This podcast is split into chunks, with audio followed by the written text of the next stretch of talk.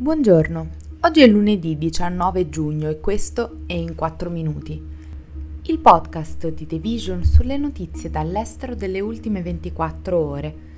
Parleremo del Giappone che alza l'età del consenso da 13 a 16 anni nella riforma della legge sui crimini sessuali e delle atrocità che la guerra in Sudan si sta portando dietro.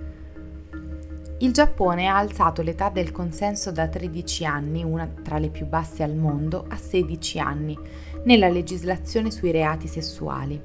Il nuovo disegno di legge, che chiarisce anche i requisiti per il perseguimento dello stupro e criminalizza il voyeurismo, è stato approvato all'unanimità dalla Camera Alta del Parlamento. L'età del consenso al di sotto della quale l'attività sessuale è considerata stupro è di 16 anni in Gran Bretagna, 15 in Francia e 14 in Germania e Cina. In Giappone è rimasta invariata dal 1907. I ragazzi di età pari o superiore ai 13 anni sono considerati in grado di dare il proprio consenso. In pratica, in molte parti del paese, le ordinanze regionali che vietano gli atti osceni con minori sono talvolta considerate come un innalzamento dell'età del consenso a 18 anni. In base alla nuova legge, le coppie di adolescenti che non hanno più di 5 anni di differenza di età saranno esenti da azioni penali se entrambi i partner hanno più di 13 anni. Il Giappone ha rivisto l'ultima volta il suo codice penale sui reati sessuali nel 2017, per la prima volta in più di un secolo, ma gli attivisti hanno detto che le riforme erano insufficienti. Nel 2019 una serie di assoluzioni in casi di stupro ha scatenato manifestazioni a livello nazionale.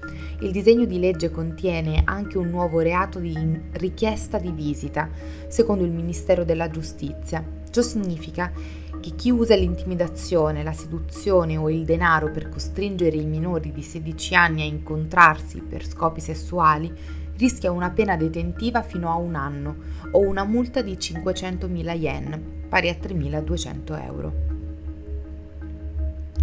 L'uccisione di Kamis Abdullah Abakar, un potente governatore del Darfur nel Sudan occidentale, ha aumentato le preoccupazioni che i combattimenti tra le fazioni militari in guerra nel paese stiano spingendo una regione colpita dal genocidio due decenni fa verso una nuova guerra civile etnica.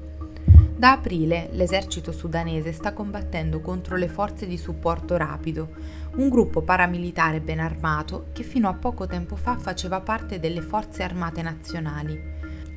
I combattimenti hanno raso al suolo parti della capitale, Khartoum, e hanno coinvolto anche il Darfur.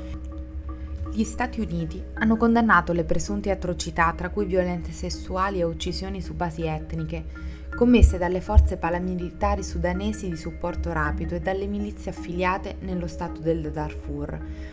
Il Dipartimento di Stato americano ha dichiarato che sebbene le atrocità siano principalmente attribuibili alle forze di supporto rapido e alle milizie alleate, entrambe le parti in conflitto sono responsabili degli abusi. L'esercito sudanese non è riuscito a proteggere i civili e ha alimentato il conflitto incoraggiando la mobilitazione dei gruppi etnici. I leader umanitari hanno ripetutamente avvertito che la crisi in Sudan potrebbe presto peggiorare. Secondo il principale sindacato dei medici sudanesi, i combattimenti hanno già sfollato 2,2 milioni di persone e causato più di 950 morti. Altre stime parlano di oltre 1800 morti.